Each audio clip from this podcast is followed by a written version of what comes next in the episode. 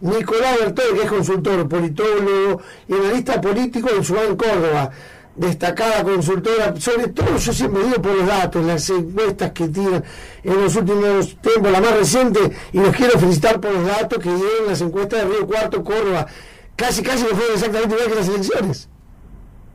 Exactamente, sí, gracias a bueno, un trabajo de todo el equipo que dirige, dirige tanto Gustavo Córdoba como Paola Sudán, hemos logrado una aproximación ahí en Río Cuarto, la una de las primeras grandes eh, elecciones que hubo eh, para los gobiernos, digamos, nuevos, tanto de, Alberto Fernández como también la reelección de Juan Schiaretti.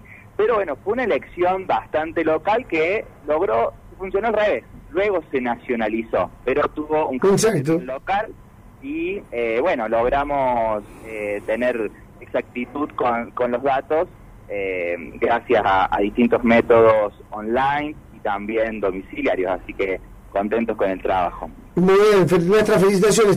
También en estos días vimos, nuestro equipo acá de Impulso Ciudadano y Radio La Red, vimos un gran video en el canal de YouTube de Ciudad Córdoba con el análisis del primer año que del presidente Alberto Fernández, que hace unos días se cumplió.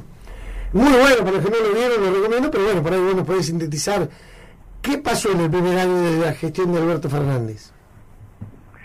Bueno, ahí como comentabas, eh, realizamos eh, un informe que hace, los hacemos mensualmente, pero fue, fue especial y pensamos en, en, analizar el año de Alberto Fernández en tres ejes.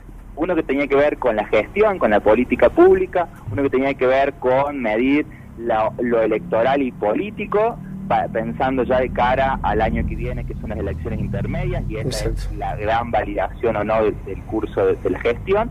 Y un plano más, el tercero, de la comunicación y cómo está entablando la relación con los ciudadanos este día, entendiendo la comunicación como el diálogo que se da entre eh, estos actores que serían los gobiernos y los ciudadanos. Y para empezar, eh, por, digamos, por las variables más básicas de análisis de, este estudio, eh, encontramos que en el mes de noviembre, que es cuando se terminó esta encuesta, el gobierno detiene su caída sostenida de la, de la aprobación.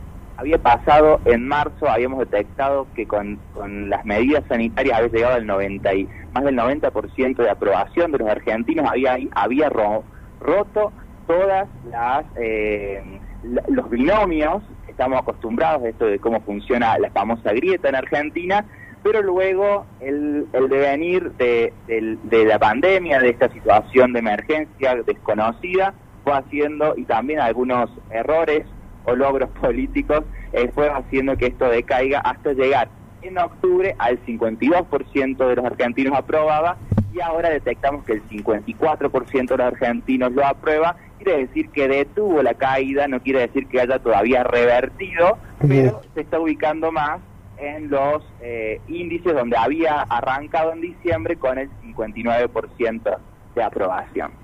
Con respecto a la oposición, ¿cómo se plantea ese espacio? ¿no? Porque sabemos que Juntos por el Cambio Cambiemos, que es parte del PRO, UCR y Coalición Cívica, hay varios, un frente ¿no? electoral. Eh, ¿Cómo se plantea? Porque sabemos que hay mucha variedad de, digamos, de, de, propuestas dentro de la onda, como dicen ustedes los analistas, pero también sabemos que hay un problema que se le está viviendo, que aparentemente se van a suspender las pasos.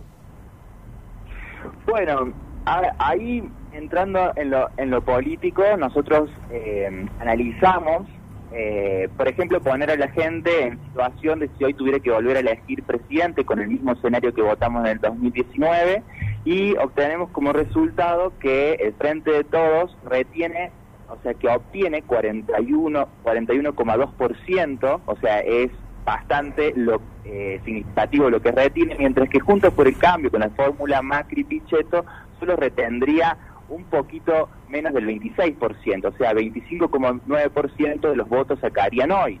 Entonces, ahí hay en la oposición una necesidad de reconfiguración si eh, intentan o, para lograr los resultados que obtuvieron en octubre del 2019. Mientras que hay otros candidatos como Esther que logra ascender al casi 8%, ¿no? que es un dato eh, eh, significativo en cuanto a la matriz eh, política ideológica de, de, estos tiempos. Entonces, lo que hay que lo que hay que ver es cómo logra la, la oposición reconfigurarse. Recordemos que el año que viene tenemos elecciones de diputados y senadores, juntos por el cambio.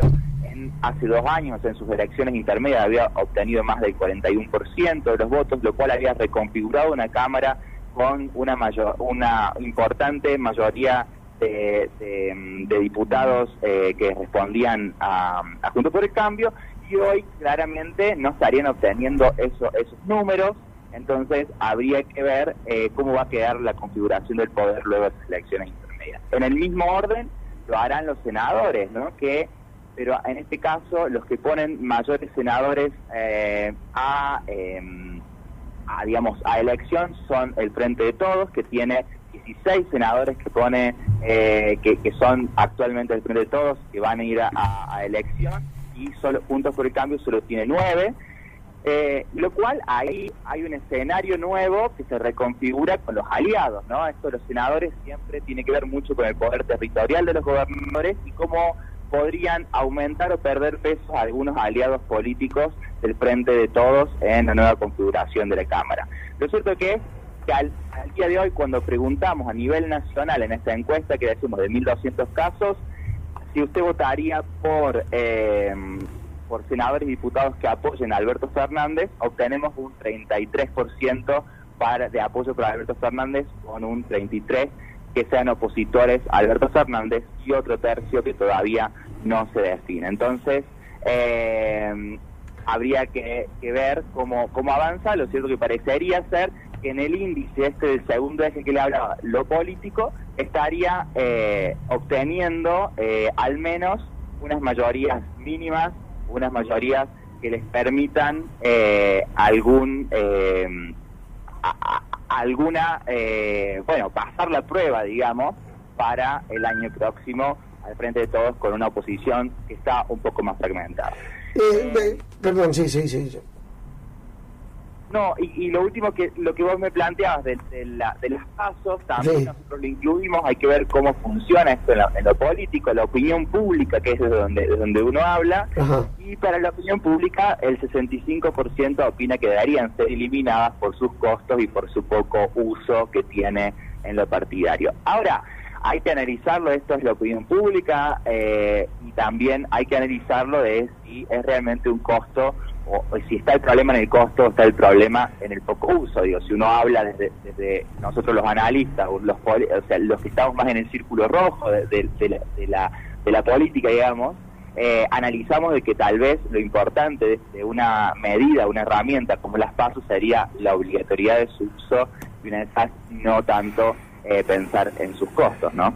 Claro, mira, un diputado, senador, no recuerdo bien ahora, diputado de Salta, eh, presentó un proyecto de ley para suspenderlas. El presidente ayer dijo que iba a estar en manos del Congreso. Y bueno, la oposición salió firmemente a, decir que no estaban de acuerdo. Eh, pero debido a los números que vos decís, 33%, 33%, y el otro tercio que queda, eh, seguimos con una elección más allá de lo que también dijiste como gran dato para nuestra audiencia, del movimiento liberal que, que, lidera José Luis Esper, sigue, seguimos estando en un escenario totalmente polarizado.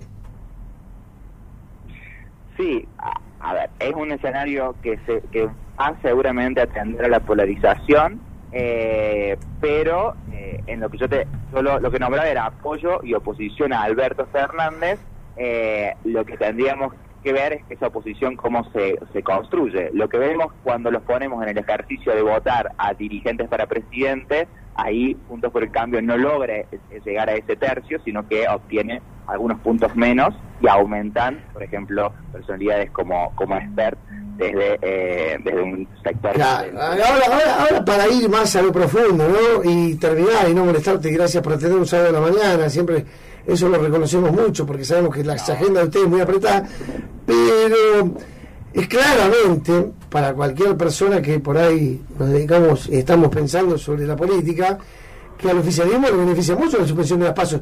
Debido encima al dato, como me decía recién, de José Luis Pérez, de los 8 puntos, pues sabemos muy bien que saca y le resta votos, esos votos se le fugan a Juntos por el Cambio. Una elección legislativa sin paso, me parece que dan ya el aviso que va a ganar el oficialismo, ¿no? Eh, y sí, a ver, claro lo que deberíamos lograr. Y la atomización que los de izquierda, los partidos chicos, los vecinalistas, esto, lo otro, en las ciudades como Mar del Plata o como Córdoba, provincias tan importantes, presenten sus listas, y eso hace que me polarización se atomice el oficialismo, que siempre tiene un 20, un 30, siempre, por una cuestión eh, de estructura, como quien dice, del aparato político del Estado. Eh, esto contundentemente es, determinante la elección, ¿no? Sin duda, habría que, pensarlo en, en, el término de, los recambios de los partidos a, este instrumento de las pasos. O sea, el, tema es que ha, sido una herramienta hasta el momento que, nació eh, renga, digamos, porque ni siquiera eh, el, el Frente de Todos, el, Frente de Todos, eh, eh, Frente para la Victoria en su momento lo usó adecuadamente para elegir candidatos. Entonces, habría que, eh, que ver para quiénes podría ser eh, útil dejarlo. Sí, para, para Juntos por el Cambio tal vez resuelve mayormente las internas, eh, siendo que es una composición clara de varios, de varios partidos. Eh, el Frente de Todos, si bien también en las elecciones que estábamos hablando hace cuatro años fue dividido y por eso este año podría concentrar mayor cantidad de votos, porque estaba el Frente Reformador, estaba Unidad Ciudadana eh, y, y algunas algunos sectores del pluralismo federal. Eh, y el PJ, ¿no? Eh, habría que ver si ellos deciden que esa que esa sea la mejor resolución o se manejarán por el verticalismo partidario. Totalmente de acuerdo. Bueno, Nico, muchas gracias por atendernos. Un saludo grande a Gustavo, a Paula, a Subán y a todo el equipo que ustedes, eh, la verdad que son de primera. Yo no me canso de seguirlo, de leerlo. El otro día vi un Twitter también que le quiero mandar un saludo, que siempre nos sigue y nosotros lo seguimos mucho más que él a nosotros, a Mario Gorda, que decía: el gran ganador de la elección del Río Cuarto fue la boleta única. Exactamente, exactamente. Y creo que eso también es un dato para pensar reformas electorales eh, para, para la Argentina, la boleta única que venimos utilizando en Córdoba, también en Santa Fe, podría ser una, una solución a esas denuncias de falta de boleta, de, de boleta sábanas. Eh, así que y creo que hay un apoyo muy mayoritario de la gente, que según el estudio del 79% considera una solución. Es un gasto, ¿eh? es un número, 69% de la gente quiere boleta única. y claro, aparte el gasto que se produce en tanta impresión de boleta, papelería, que yo te puedo pensar que después quedan las unidades básicas, los locales políticos llenos de boletas. Ojalá ese el dato a los que tienen que tomar esa decisión. Bueno, el, diputado de Salta presentó el proyecto de ley junto con el de suspender la paso de la única, ¿no, Nico? Exactamente, habría, creo que sería, o sea, ojalá que se traten en forma separada para... Sería bárbaro, sí, sí. sí, Pensaba lo mismo mientras te preguntaba. La utilidad de cada una de las cosas. Bueno, Nico, muchas gracias. Ahora sí, porque tenemos todos entrevistas más. Tenemos el secretario de, de, mm, Presidente de Turismo, acá me de Turismo, con ustedes en Córdoba, es recontra importante. Así que en unos minutos más nos comunicaremos con él. Muchas gracias por entenderme de vuelta, te lo digo. No, a ustedes. Gracias, Nicolás, Mario. Muchísimas gracias a vos y a todo tu equipo que son de primera, los mejores profesionales de Argentina y de Sudamérica. Es de la consultoría Córdoba y Subán. Así que bueno, Nico, un abrazo grande, saludos Gustavo.